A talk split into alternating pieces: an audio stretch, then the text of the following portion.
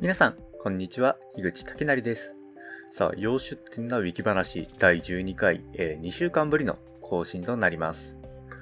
さあ、早速なんですが、今回はですね、ロシアの方で、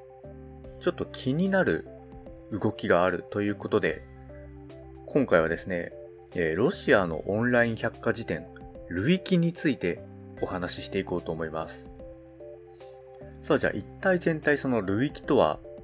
何ぞやという話なんですが、これがですね、え1月の、今年の1月の15日にロシアの方で正式なサービスが開始されたロシアの独自のオンライン百科事典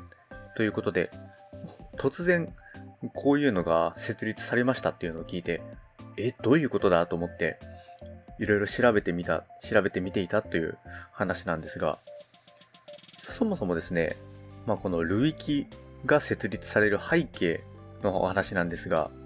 ロシアっていうのが元から、え、ウィキペディア、ウィキメディア運動、ウィキメディア財団、まあウィキペディアですね、とかを、えー、敵視というかまあ規制してきたんですね。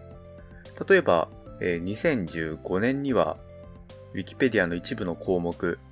まあ、えっと、大麻とかそういう項目なんですが、そういうのを閲覧制限していてという、そういうのがあったりして、まあ、このウィキペディアの閲覧制限っていうのは、ロシアに限らず、もう権威主義国家とされるような国だったり、また、えー、過去の回でもお話ししたかもしれませんが、イギリスなんかも一時期ウィキペディアの一部の記事を閲覧制限なんかしていたので、まあ割とよくある話ではあるんですが、ただちょっとロシアが他の国と違ったのが、2019年にはウィキペディアに代わるオンライン百科事典を設立しようという動きがあったんですね。で、これはあの、プーチンがもうそういうことを言っていたという話で結構、まあ、ウィキペディアの間でも話題になったんですが、まあ、その後の続報は特になくて、まあ、なんかポシャったのかなというような感じだったんですが、ただ、2022年の、えー、ウクライナ戦争が始まってから、そこになってまた状況が変わってきたんですね。というのが、これもご記憶の方が多いかもしれませんが、ロシアの方で、えー、ウィキペディアン、ウィキペディア編集者が逮捕されたり、というのがあったりして、で、そのような中で、えー、2022年の5月にオンライン百科事典の設立に、えー、承認が出たと、プーチンによって承認が出たと。まあ、この2019年からのこのオンライン百科事典の設立計画というのが、もうそのまま生きてて、2022年に新たなゴーサインが出たのか、それとも、一度ポシャった後にまた新たな計画が始まったのかはわかんないんですけど、まあ、とにかく2022年の5月にこのロシア独自のオンライン百科事典が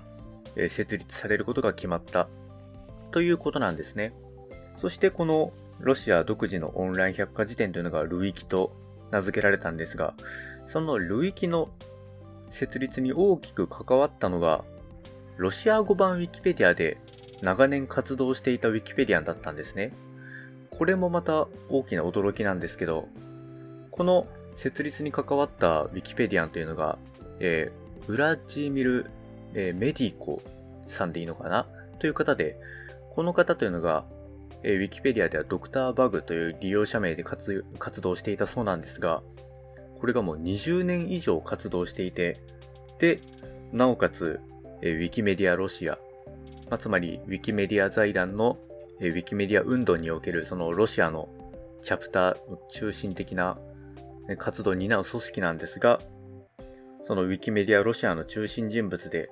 で、ロシアにおけるウィキメディア運動、ウィキメディアムーブメントを推進してきた結構重要人物だったようなんですよね。なのでこの方の写真とかもかなりウィキメディアコモンズに上がっていますし、ウィキペディアの創設者の一人であるジミー・ウェールズと一緒に写真を撮っている様子なんかも残ってるんですね。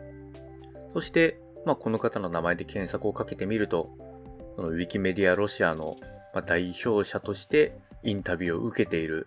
ニュースから、ニュースサイトからインタビューを受けている様子なんかも掲載されていて、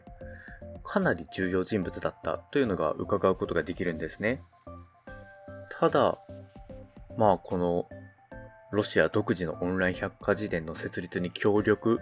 したということで、まあこの、えー、ドクターバグ、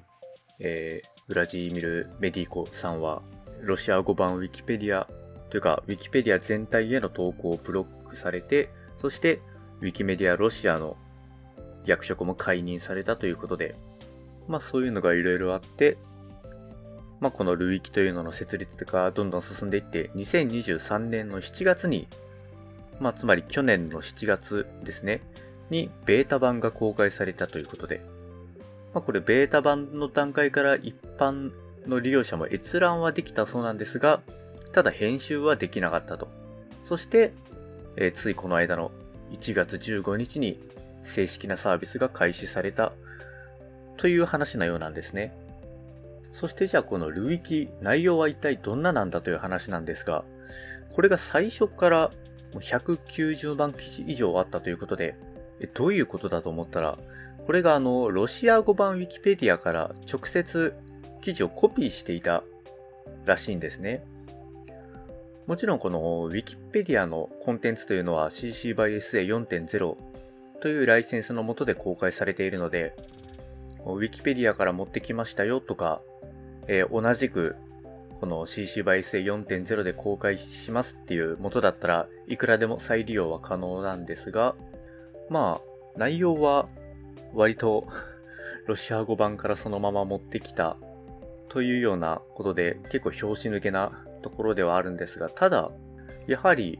もともとロシア語版ウィキペディアの記事に載っていた、その、プーチンに批判的なことだったり、ロシア政府に批判的なことだったり、というのが結構削除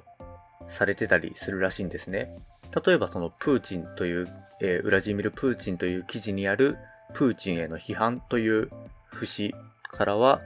もうかなりの文章が除去されたり、またそもそもロシア語版ウィキペディアには、ロシアのウクライナ侵攻という記事があったんですが、このルイキの方にはそういった記事はなく、代わりに、あの、ロシア政府が用いている、え、何でしたっけ？特別軍事作戦か。という記事のものがあったりするという、まあ、結構やっぱロシア政府よりな内容にはなってるらしいんですね。そして、まあ現在では、ルイキ見てみると、もうロシア語版ウィキペディアにはないルイキ独自の記事なんかも結構書かれていて、まあやはりロシア語版ウィキペディアの少なくない利用者がルイキに移ったのかなというのが、まあ、ここからなんとなく察せられますね。で、やはり気になるのは、なんでこのロシア語版ウィキペディアでもう長年20年以上活動していた中心人物がこのルイキの設立に手を貸したのかということなんですが、このこのメディーコさんは、まあ、いろいろインタビューなんかにも答えられていて、で、その中で彼は、まあ、自分はあくまでロシア政府からは独立して活動を行っていて、そして、ルイキの内容も、もちろんそのロシアの法律を守りつつ、できる限り中立を保って高品質なものになるようにするっていう感じで述べていて、こういうのを見たとき、私はやっぱり最初はこのニュースを知った時には、このメディーコさんが、なんというか、プーチン寄りというか、もう完全にロシア政府に手を貸したのかなというように見えたんですが、こういうインタビューを見ると、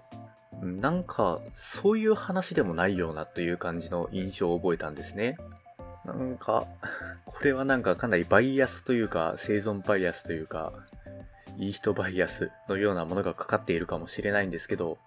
言われるようなその 闇落ちみたいな状況ではないのかなというような印象を覚えたんですが、ただまあ、そこに関してはもうここからずっとこのルイキの動向を注視していかないとわからないという感じですね。ただやはりこのウィキペディアのコピーサイトというのはこれまでもまあウィキペディアの長い歴史の中で結構あったりするんですが、やはり存続したものというのはあんまりないんですね。